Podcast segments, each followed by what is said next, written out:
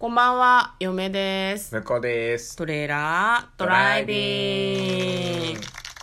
はい、始まりました。トレーラードライビング。この番組は映画の予告編を見た嫁と婿の夫婦が内容を妄想していろいろお話ししていく番組となっております。運転中にお送りしているので安全運転でお願いします。はい、今日はですね、おうち収録でございますね。おうち収録です、えー昨日はですね、はい夜に映画見終わった後に生配信を初めてやってみました、やってみましたね。ライブはい配信ね、うん。あの来てくださった方聞いてくださっていましたらどうもありがとうございました。初回だったのでなんかコメントをどの程度読むとかがね、全然その自分の中で。あと喋りながらコメント読むのが難しくて、向こうの話を聞きながらコメントを気にするっていうことが全くできなくてですね、要練習だなと思いました。なるほど、そうですね。まあ、ね。っていうか、まあ、運転してるしね。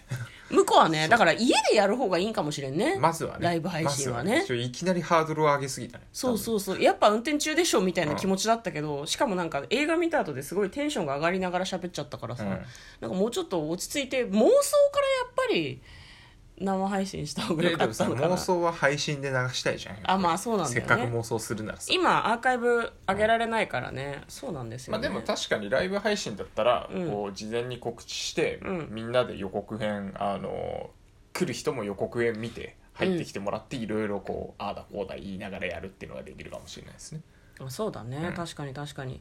なんかリンク送ったりできんのかねあれコメント欄に別に予告のリンク送ればさみんな各自見れるのあ最初になんか書くところにあそこコピペできんのかな？コピペできればうん。そこに書いておいたらみんな入って見てからっていうのはできるかもしれないですね。ね、うん。なんかまあその辺は一回やってみたいような気もするので、はちょっといろいろ模索しながら生配信は今後もやっていきたいなと思っておりますが私たちは基本的に収録してはい。配信するスタイル。うんなのかな、そうだね。なので。そうままずはね夫婦の会話を増やすのが目的で始めてる。それ目的ですって言うとさ夫婦仲あんまり良くないんじゃない疑惑広がらないですかやっぱり。聞いてくださってる皆さんの中で、まあ、あんまりね、会話してなかったもんね。そうだったかな。うん。そうだったかな、うん。内容のある会話になる気はするよね。あまあね。の妄想の方がそうね。うん。はい。じゃあなんか不仲疑惑不仲疑惑、仮面夫婦疑惑出てきたところでじゃあ今日も映画の妄想していきたいと思います、今日妄想する映画はこちらです。映画「クレヨンしんちゃん激突落書キングダムとほぼ4人の勇者」2020年9月11日公開103分の映画です。はい「クレヨンしんちゃん」の劇場版28作目だって。あすごいね。もうそんなやってんだ。ねいや一応僕ら生まれてる生まれてる時からやってるからね。そうだね「クレヨンしんちゃん」始まったのあって私たちが小学生ぐらい小学生そうだね。そうだからあのううん。映画になるみたいな話はうん。子供の頃になんか映画になるんだへえって思ってた気はするお年見に行ってたよ何あ作か本当でも最初の34作かな？そっから先はね多分中学校入っちゃうとかなんか割と大人になってしまって。結構ね大人も感動できるみたいな映画が多いよね「クレヨンしんちゃん」らしいね。見応えがあるといそううか僕ドラえもん派だったんであんまりクレヨンしんちゃん行ってなかったんですよ。あ本当に？ドラえもんとコナンみたいな感じだったね嫁はね割とその東宝系の映画はチケットもらえたりとかしてたから見に行ったりしてましたけど、でも大人になってからはあんまり好んで見に行かないけどでもね見ると多分面白いと思うんだよね。じゃあまず予告編を復習して内容の方を妄想していきましょう、はい。まあクレヨンしんちゃんが世界を救うということでなんかね落書キングダムっていう空に浮かぶ王国があるんだけど、うんその王国の原動力は子供たちが描いた落書き。はいでも落書きってさ最近しづらくない？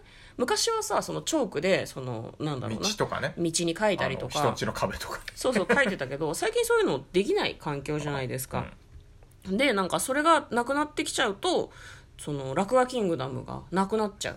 消えちゃうみたいな話で。でその勇者だけが使える伝説のクレヨンっていうのがあってでそのクレヨンで絵を描くとなんと描いたものが具現化するんだよね、でそれを使えるのは勇者だけなんだってでその勇者がしんのすけだったんですよ。でしんちゃんにその魔法のクレヨンですか？伝説のクレヨンか、伝説のクレヨンが渡されてで、まあ、しんちゃんがいろいろ書いたりとかするんだけど、で、その落書キングダムで、政権を握っている人が、なんとか大臣って言われてたけどね、なんかちょっといろいろ、防衛大臣だった防衛大臣か、暗躍することになるんでね、キングダムを守りたいっていうことで、子供たちに強制的に落書きをさせる。逆説的だよね。1日20時間ゲームしろみたいな感じだよね。ね。でなんか泣き出す子供たちに無理やり落書きをさせるって。その落書きを持ち帰って多分国の力にするんだと思うんだけど、そういうウキウキカキカキ作戦ってっていうなんか大丈夫かっていうような作戦が発動するんだけどでそれを止めるためにしんちゃんがその自分の描いた仲間のブリーフとブリブリザエモンとあと偽七子お姉さんと一緒に戦っていくみたいな話。なんかミサエとかヒロシとかおなじみのキャラクターたちは落書キングダムの人たちによってなんかこう壁に貼り付けられちゃったりとか結構大変そうな様子でしたね、はい。なんか春日部春日部防衛隊でしたっけ？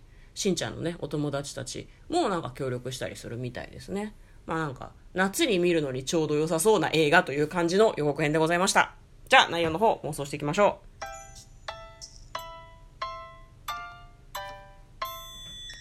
トレイラードライビング。はいということでね。はい。やっていきましょうか妄想。これでももともとゴールデンウィークに公開予定だったんだね。そうそうだったみたい、予告編がね映画 .com の方に2本上がってて、1本目が普通にその前のやつだったよねその5月。5月あ4月の二十何日とかで4月ゴールデンウィークで、うん。そうあの特報も見たけど特報はゴールデンウィークにいよいよみたいな感じだったから、うんうんうんゴールデンウィーク狙いだったみたいですね。うん、で新しい一番新しいおそらく一番新しい予告編が9月11日公開になってたから、どんどん先延ばしになった感じなんだよねね。まあコロナの影響でね、うん。仕方ないですけどね。9月11日だと多分まあその後のシルバーウィークとかは見越してるのかなとは思うけど、ん。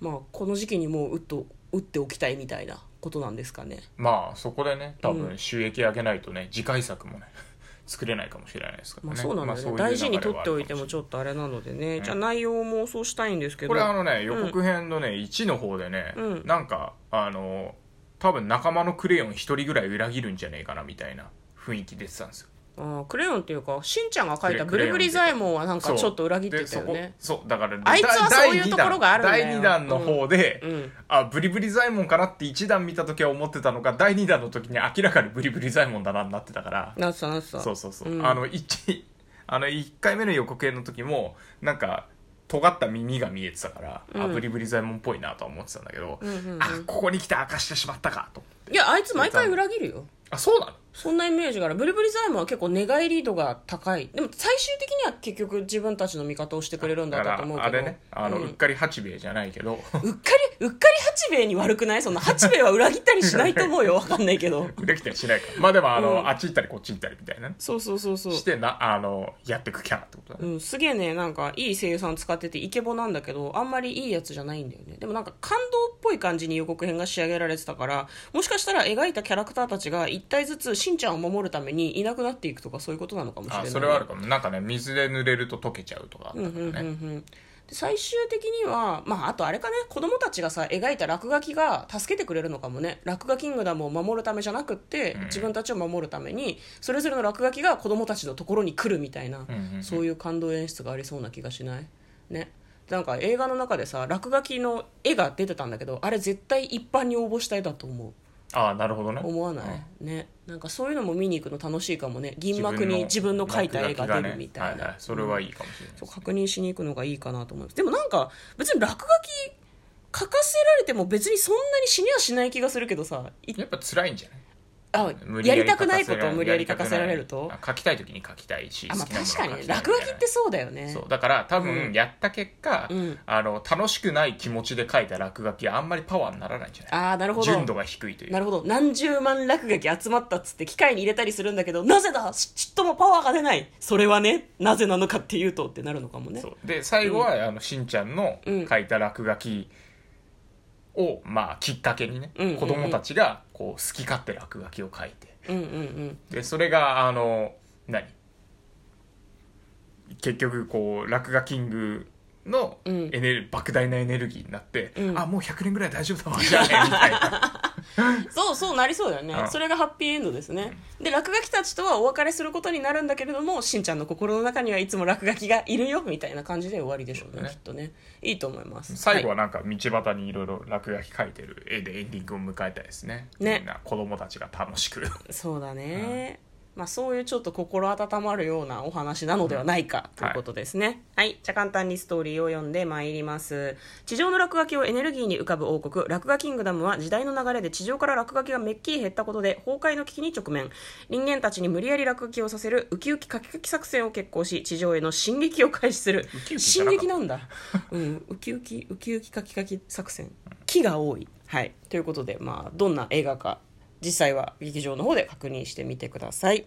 ということで、嫁とトレーラードライビングまったね